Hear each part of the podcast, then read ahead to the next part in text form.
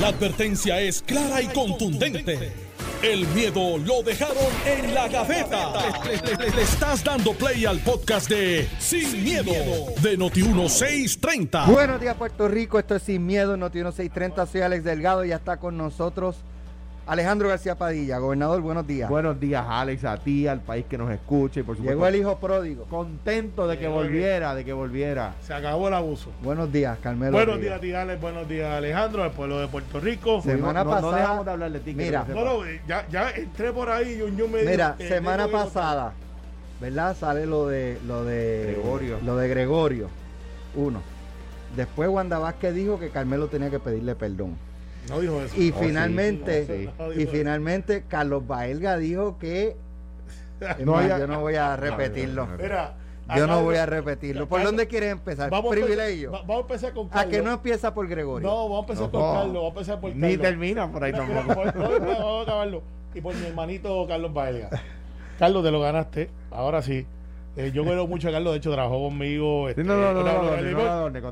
Eh, eh, la historia está ahí, los números están ahí, hay una foto en el estadio ahí de Coamo, de campeones del 96, pero ahora le voy a decir que sea todo el mundo porque tú te molestas cuando te dicen Mr. Met.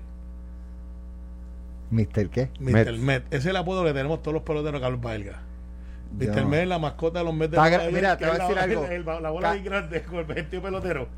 Cortesía de Tito Lebron. Ah. Así que eh, ahora empezó la batalla de la- Me parece que esto es un reto porque Carlos Baelga la, la, la semana pasada dijo que nunca había visto una foto de Carmelo como pelotero, que él no se, que él no se creía eso de que Carmelo alguna vez había sido pelotero. Este, yo le dije cómo era posible que Carmelo había jugado en todos los parques. Eh, casi todo. y que y él dijo, no, pero es que yo estoy loco como me muestren una foto porque Mira, este, no, yo quiero mucho a Carlos. De hecho, Hall of Fame de, de Cleveland. no lo, no lo arregle ahora. No, el primer, no, yo, yo soy fanático de Carlos. No lo arregle Le decimos ahora. Mr. Mel, los panas como quiera, y se agita como tiene, como usted no tiene Alex, idea. yo creo que, que Pero mira, digo, si Alex, Carlos Baelga nos está escuchando, yo creo pues, que el brazo de Carlos está más grande que el de Carmelo, ¿verdad? no, y la cabeza también. Y- Pero Y, este. y, y, y lanzaba más duro que no, tú. no. Carlos bateaba a los dos lados, segunda base, el único pelotero hasta los otros días que dio un jonrón a los zurdos y a los derechos en Grandes Ligas en un mismo inning. en un mismo inning. O sea que en boxeo es igual, ambidiestro. No, no, no. Bueno, a lo mejor. Pero Carlos es un, un gran pelotero y, y ha hecho muy una carrera en béisbol que mucha gente no puede hacer eso. Como Y quiera. que sigue sirviendo, sigue Sí, sirviendo al y, deporte. y es bien humilde y es un tipo excelente persona. Como quiera, nosotros dos panas le decimos Mr. Met y él se agita a nivel Dios. Así yo, que no, público. yo no sé yo. El Mr. Met la mascota de los Mets de Nueva York, que es el pelotero con la cabeza bien grande de béisbol.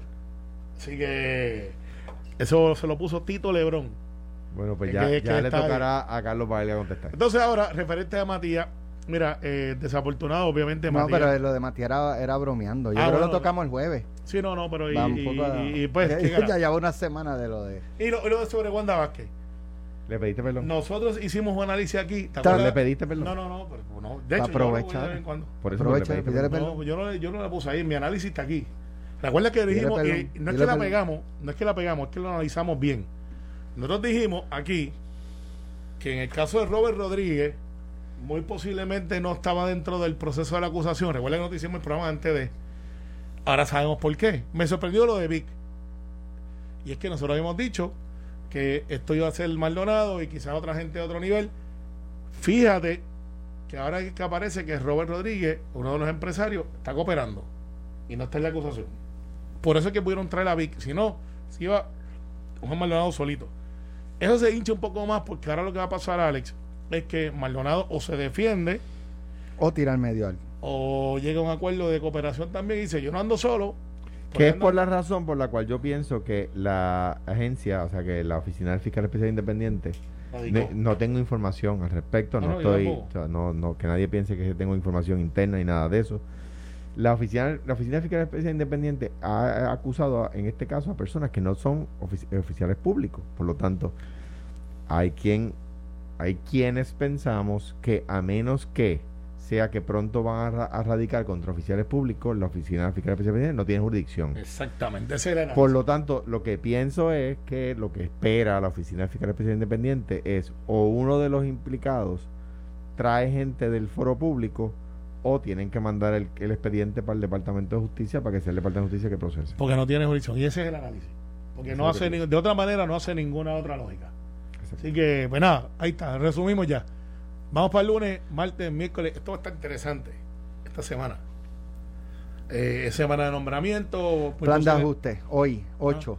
Ah, decía Ramón y decía Iván que su impresión es que la jueza va, no, no va, esto va rápido. No, no va a durar la Esto se va como, como el refrán ese que, están ahí en Cuamo, y como guineo. Sí, pero mira, pero mira, es un refrán, un refrán muy, popular, pero que se va rapidito, que no. ¿Por qué? Porque ellos dicen que la, la jueza ha dado indicios de, ¿cómo se dice? De fatiga, de fatiga. se le agotó la paciencia. se le agotó la, la paciencia y eh, eh, por favor aplace. No, no, no vamos a aplazar nada. El 8 de noviembre. Alejandro todavía está litigando, ¿verdad? 8, eh, de noviembre arrancamos y se acabó. Alex, Alejandro, tú estás diciendo, yo cuando litigaba, ahora no puedo por ser, por ser legislador, hay jueces que te decían, miren, yo les recomiendo que lleguen a un arreglo. Ya tú decías, si tú eres el que estabas pillado, tú decías, mm". o sea... peor, peor, hay demasiados jueces a mi, a mi juicio que no quieren ver el juicio. Y se enojan con la parte. Sí, pero, pero hay muchos que los que son más veteranos dicen, mire, yo más o menos sé para dónde va esto, este, yo les recomiendo a ustedes que llegue un arreglo eh, y, el mejor caso es que no se lleva, como decía Ramón Antonio Guzmán, profesor de la Facultad de Derecho. Y por ahí que va esta jueza. Esta jueza no es de aquí, está aquí en una asignación especial, como si se le pudiera llamar así. Ella está, quiere volver a su entorno en, donde ella eh, hace su, su carrera como jueza de quiebra. Esto es complejo, no es dinámico, es solamente una cosa y ella está acostumbrada a ver otras cosas y los jueces se aburren también, by the. Y lo que yo veo aquí es sencillo. Hoy va a ser el, hoy, mañana es el derecho al pataleo de los que no son asegurados, que son los que se llaman los, los bonistas que se oponen. Van a tener un foro para decir, miren, yo estoy no asegurado, lo que me va a tocar a mí no es justo, se pusieron de grandes los asegurados y los grandes. El noventa y pico por ciento de la deuda ya está en el paquete hay un 1 o 2% de la gente que dice, mira, no, yo no quiero algo más o quiero dame más. Están los 25 ciudadanos que pidieron el, derecho. Esto es un caso de quiebra. En los casos de quiebra, usted no va a decirle a la juez que esto es lo que yo quiero y esto es lo que estoy. Eh, mire, esto es lo que usted puede pagar, sí o no.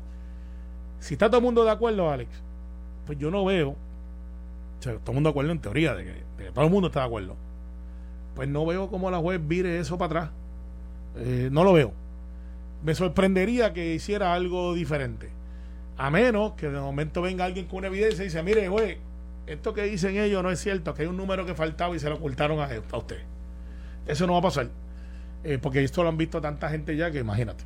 Así que, eh, bottom line, va a ser dinámico, va a ser rápido, la juez ya sabe para dónde va, los acreedores ya están conformes, ya se está trabajando el cheque, como dicen por ahí. los acreedores algunos, por lo que tú acabas de decir. Bueno, es que hay un grupito bien pequeño que no representan sustancialmente docenas de, millones de dólares.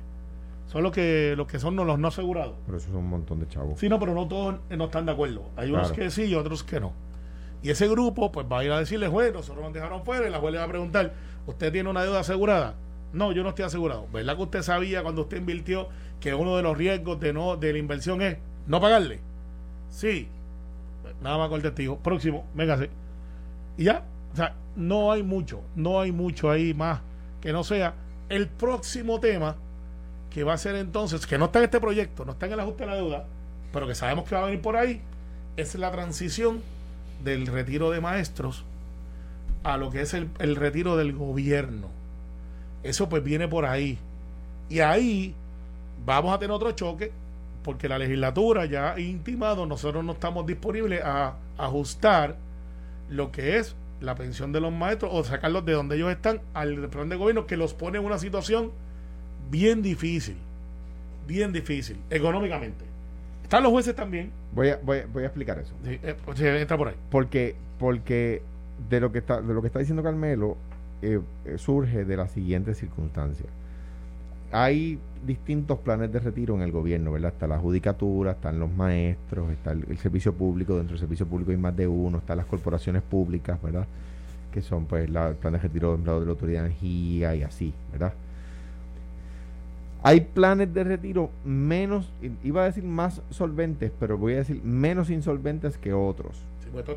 ¿Verdad? Eh, en el, eh, hace cinco años, sea, bueno, hace desde el, desde el 2012 por lo menos, ¿verdad? No, no, no sé los números previos al 2012, Pero en el 2012 cuando yo gano, por ejemplo, el, el que mejor estaba tenía 14 centavos, o sea, le entraban 14 centavos por cada dólar que gastaba. Y usted tiene una, una alcancía que usted le saca un dólar todos los días y le deposita 14 centavos, pues la alcancía se va a quedar sin dinero, ¿verdad? Pues por eso hubo que aprobar la ley 3. Saludo a los que se opusieron, que no, no han presentado legislación para derogarla. Eh, y de los que todavía la critican por ahí. Eh, entonces, el peor que estaba, estaba a 7 centavos. Es decir, le entraban 7 centavos por cada dólar que le sacaban. Pues esa alcancía se va a quedar sin dinero aún más rápido. Una de las ideas que se ha ponderado es decir, los juntamos. Y así el que estaba a 14 centavos, que creo que era el de maestro, si mal no recuerdo, sí. Eh, y el, que estaba a 7 se ecualizan y ponle, los dos se ponen a 10 centavos, por decir algo, o a 11 centavos, por decir algo, ¿verdad? Como quiera Eso, un déficit de 90 como quiera, como quiera hay que, o sea, como quiera no aguanta. Como quiera se va a quedar sin dinero. Lo peor de todo es que eso se supo y les, voy a decir algo a los a los voy a decir algo a los maestros, a los policías, a los a los eh, empleados de la autoridad eléctrica sus gremios lo sabían. Sus gremios sabían eso. Y cuando venía un aumento, cuando se les ofrecía un aumento de sueldo, no decían, sí, sí, démele más chavito, pues, no le, no le aumentes tanto al cheque y aumentale más al retiro. No decían eso.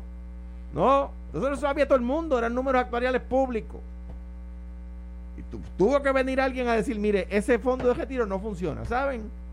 Como está, se van a quedar sin dinero y van a cobrar cero si no se arregla. Y lo sabían las uniones.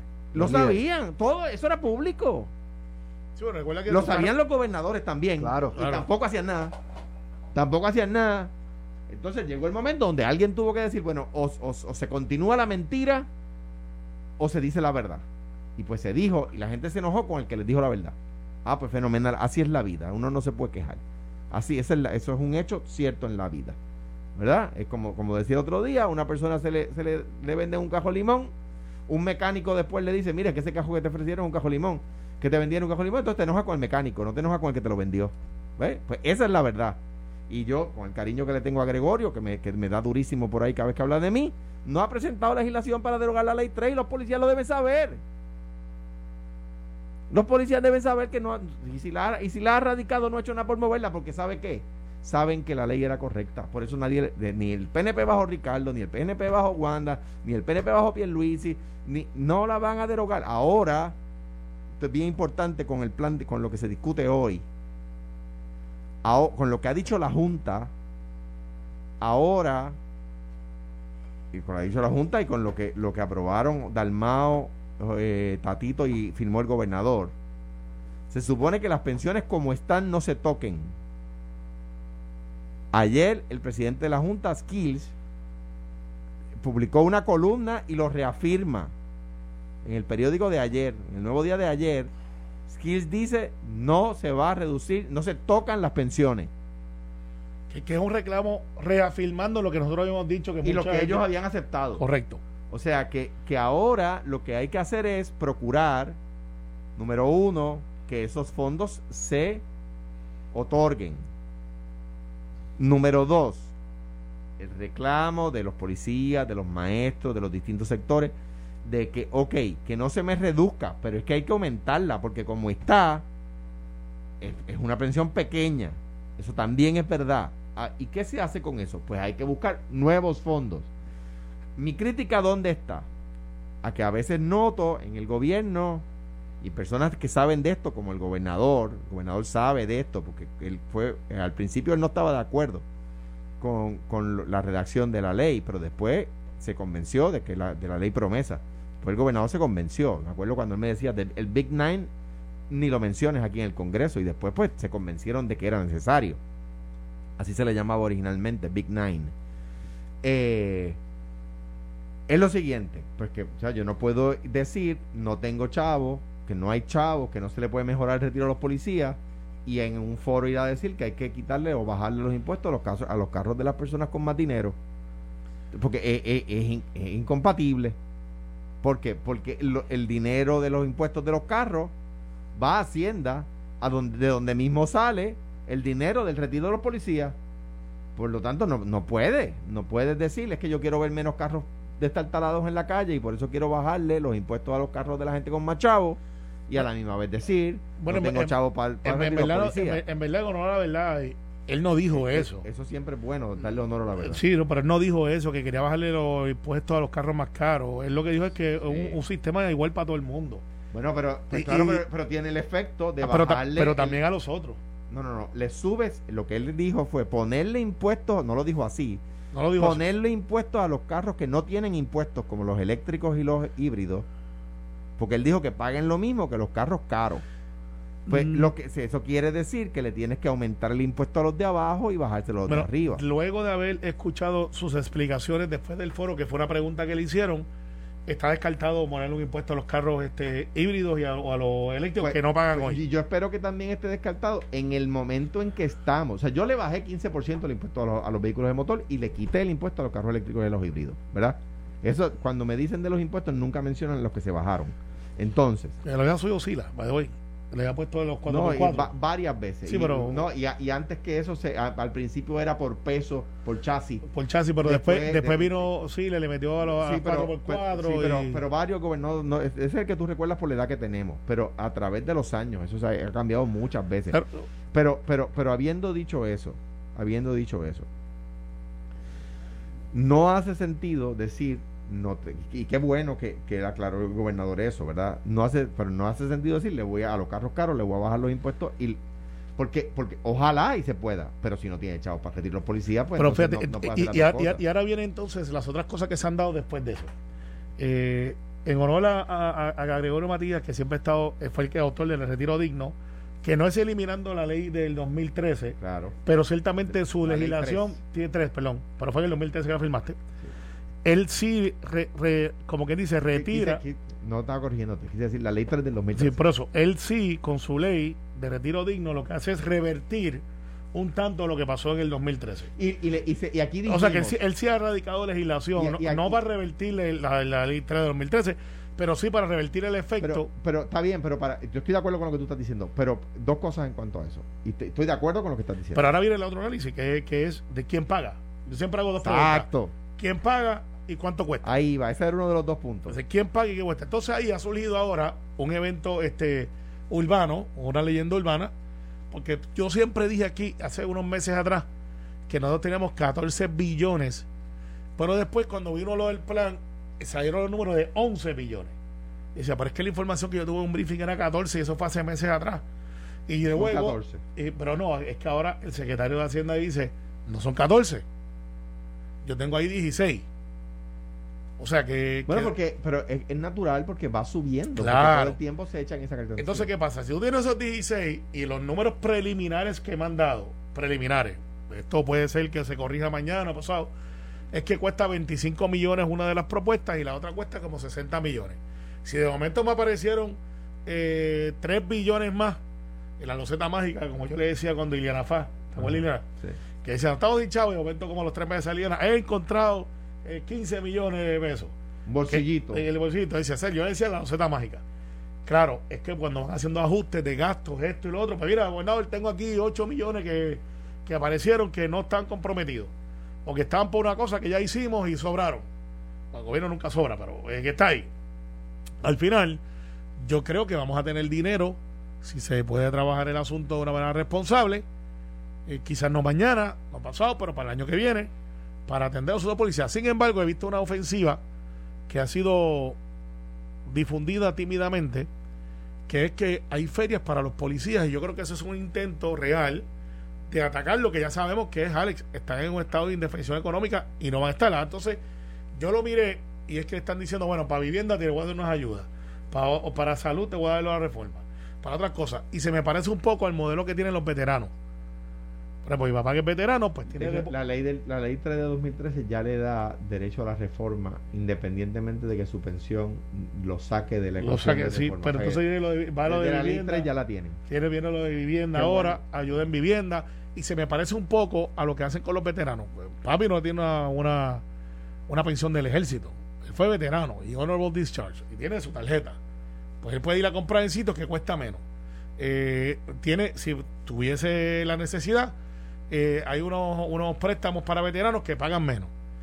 Y yo creo que eso es hacia donde va el gobierno de Puerto Rico, diciéndole, mira, policía, quizás tú no vas a tener el mejor salario del mundo. Quizás tú no vas a tener la mejor pensión, aunque eso hay que bregarlo porque es demasiado duro lo que le pasa. Pero si tú te mantienes en la fuerza y te retiras, tienes derecho a tener préstamos preferenciales, tienes derecho a ayuda de gobierno, compensar por otro lado donde la Junta, Alex, no se pueda meter. Porque si yo voy del saque y le digo, le voy a meter 100, 200, 300 millones de pesos a retiro, quizás la Junta dice, eh, no. Pero si yo le digo a la Junta, me cuesta lo mismo, pero lo estoy haciendo con programas de servicios esenciales, como vivienda, salud y esto. Pues a lo mejor ahí podemos llegar a un entendimiento. Digo que pues yo quizás me voy con 1.500 de pensión, pero voy a tener una tasa preferencial, voy a tener derecho a esto y esos beneficios me suman quizás los 3.000 que debía haber tenido de pensión. es el mismo efecto. Y eso quizás es una solución a corto plazo, aunque pues todavía eso no está muy claro, pero yo creo que vamos moviéndonos en la área correcta. Vamos a la pausa, pero regresamos con el tema de que la estadidad caducó. Estás escuchando el podcast de Sin, miedo, de Noti1630. Bueno, Alejandro, explícanos eso que la estadidad caducó. Él no dijo eso. ¿Qué fue lo que quiso decir el presidente del Senado, José Luis Dalmau, que si a tal fecha este, caduca la estadidad? No, bueno, mira, este, no, no, no, es Dalmau, es la ley que habilitó Ah, el, el plebiscito ese de estadidad sí o no, que ya Washington le dijo que eso no sirve ni para pool ni para banca, pero dice, Pues no caduca entonces. Dice que la ley no sirve. no, no sirve, esa peor todavía, exacto. Sí, en ese viaje, yo estoy El, aquí. el artículo 4, voy a darle- a leer de la ley. La ley que aprobó el PNP allí para hacer el plebiscito de estadidad, ¿verdad? La ley número 51, casualmente del 2020, digo, no casualmente, ¿verdad? Artículo 4.2 dice, en caso de la estadidad sí resultar alternativa mayoritaria, deberá comenzar de inmediato un proceso de transición para la admisión de Puerto Rico como Estado de la Unión, según se describe en el artículo 4.3 de esta ley. Este proceso de transición, sea o no a través de mecanismos de territorio incorporado, deberá implementarse, implementarse, ¿verdad? No dice inicial, dice implementarse en el menor tiempo posible y no más tardar de un año a partir del 3 de noviembre de 2020. O sea que eh, las- leyes, para que la gente lo entienda, las leyes pueden tener fecha de caducidad. Las leyes pueden tener lo que en inglés le llaman un sunset, un atardecer. Y es cuando el legislador dice, mire, esta ley va a tener va a entrar en vigor a tal partir de tal fecha. Y puede decir el, el- el legislador, la ley que aprueba, y estará en vigor hasta tal fecha. Aquí se, se ordena una iniciativa gubernamental y dice que esa iniciativa gubernamental tiene que haberse implementado para tal fecha. No se implementó. Pues, el, el mandato de la ley pues expiró de acuerdo a lo que aprobaron. Ese es el problema de las leyes, igual que la ley esa de los cabilderos de la estadidad, de las leyes hechas mal hechas. Permítanme la redundancia. De las leyes hay empujones, apruébate esto ahí para molestar. Para molestar, porque las hacen mal hechas. ¿Por qué? ¿Por qué? Si, en caso, lo que el PNP quería era que ganara la estadidad, ¿verdad? Pues eh, se idearon un mecanismo de sí o no, aunque supieran que no iba a ser válido en Washington, pero para entretener aquí a los estadistas, ¿verdad? Y hacerlos decir chichichijá. Y le han puesto ahí un lenguaje que va contra la propia estadidad. Porque a alguien, algún erudito en la oficina de algún legislador, se le ocurrió decir, y en un año la vamos a traer. Ay, para que, en fin, que ve, para que vea que esto es en serio. Ah, ¡ja! Y ahora sí que es que vamos.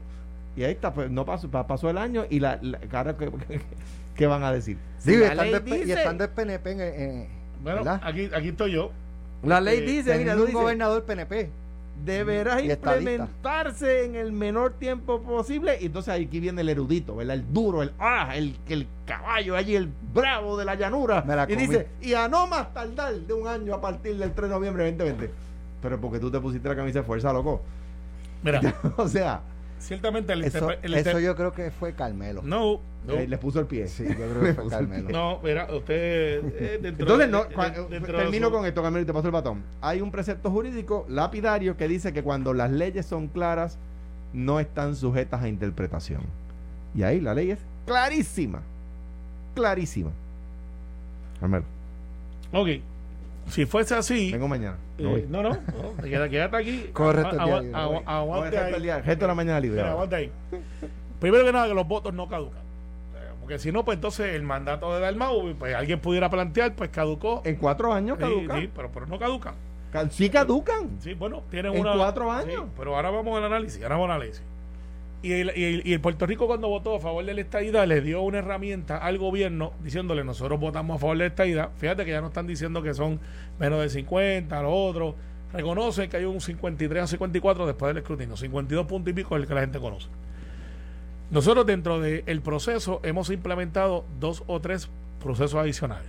Uno que les duele, nos llevaron al tribunal, le ganamos en el tribunal para que se pudiera hacer lo que se llama la elección especial a favor de los delegados. Esa es una de, las de, ta- de- de las estrategias. están tan contentos Segundo, segundo, bueno, hay que preguntarle, hay dos o tres que están re- repuntando muy bien, muy bien, y acaban de tener un efecto bien bueno con 51 jóvenes que fueron allá. No, no, no, eso fue, No. fue, no, ¿qué te digo? fue muy bueno, fue muy bueno, fue muy bueno.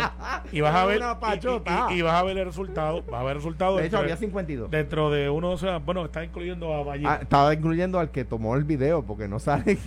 No, pues 51 se ven de Puerto Rico, pueden ser 52, pueden ser 3, pueden ser 4. Son muchos más que los que están votando o haciendo fi- fila por el ELA en las escaleras del Capitolio. Pero, pues, está bien, ustedes déjenos hacerle eso a nosotros. Quédense tranquilitos que nosotros seguimos trabajándolo. Segundo, segundo, para efecto de lo que está haciendo José Luis, es una movida que yo por dónde él va.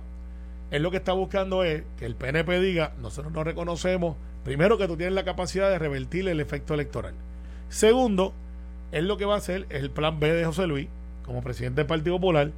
Es decir, ah, ustedes no van a participar porque no reconocen que caducó y ustedes siguen diciendo que la estadidad ganó. Pues yo voy a hacer una mesa de diálogo. En esa mesa de diálogo, adivina qué va a pasar. Apúntalo hoy. Vamos a poner un estadista nosotros. Exactamente. Ya eso pasó. No con la estadidad, pasó con al revés. Cuando te acuerdas, Ortiz Dalió salió con Alas Ajá. y dijo: Ah, el Partido Popular no quiere participar en eso, pero Alas sí va a estar. Alas va a llegar allí y va a representar la posición del Estado Libre Asociado. El Partido Popular ya escribió la notita como se hizo. Pero eso salió del mismo, del mismo porque Ortiz Dalio es popular. Claro. Claro, bien eso. popular. Pero por eso, y dentro del PNP va a haber alguien que va a decir: Ajá. Pues si ustedes no van a ir como institución, yo voy. Doña yo voy. Miriam, Doña Miriam, por ejemplo. Doña Miriam pudiera decir. hacer un usual suspect. Que diga, pues yo voy. Y José Luis lo que está tratando de crear ahí es una división.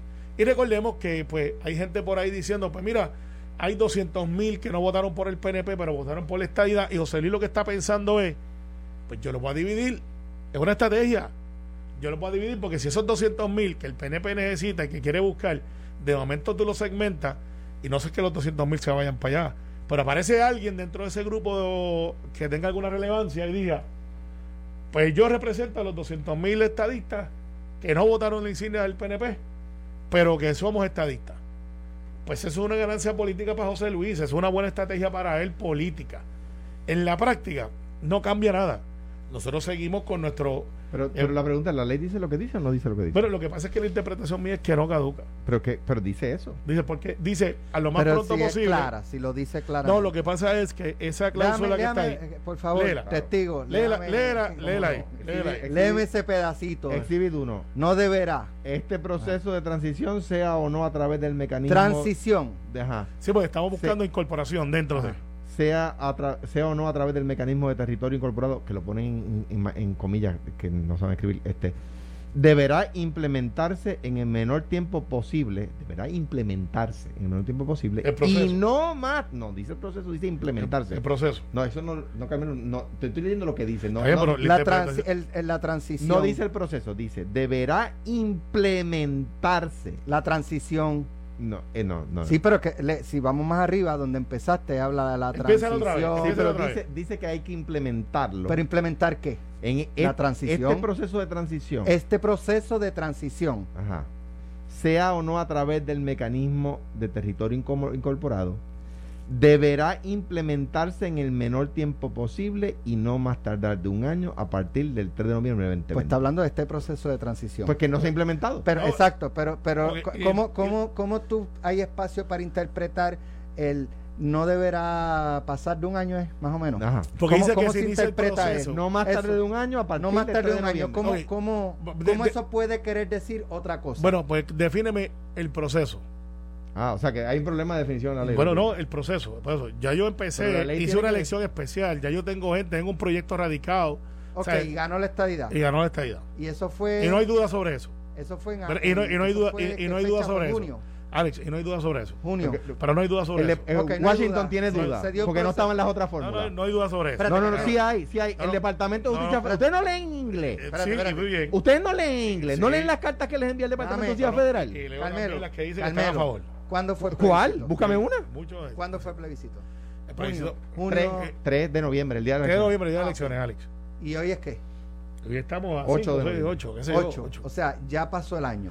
Sí. Y ya Se y inició el proceso de transición. el proceso es, ya yo tengo un proyecto radicado y tengo una elección y tengo delegados allí trabajando por la Eso está estadidad. fenomenal si se inició Eso- el proceso. Pues para mí eso es iniciar el proceso. Bendito sea Dios. No dice que tiene que ser aceptado. Para mí eso es iniciar el Que proceso. cogen de bobo a los PNP. No, es lo que problema. pasa es que ustedes quieren El problema lo que es no, ese, que ya lo- dijeron una vez, cogemos hasta los nuestros. No, pues sabe, pero sabes qué, y no está en la posición ya, pero sabes que también Sí, pero los que están sigue, tratando sigue. de coger de bobo Está hasta en los que posición. son- está acá. De hecho, el delegado. De hecho, está en una posición que tú acabas de decir que es una de las... Pues, para que lo sepa, Exacto. para que lo sepa.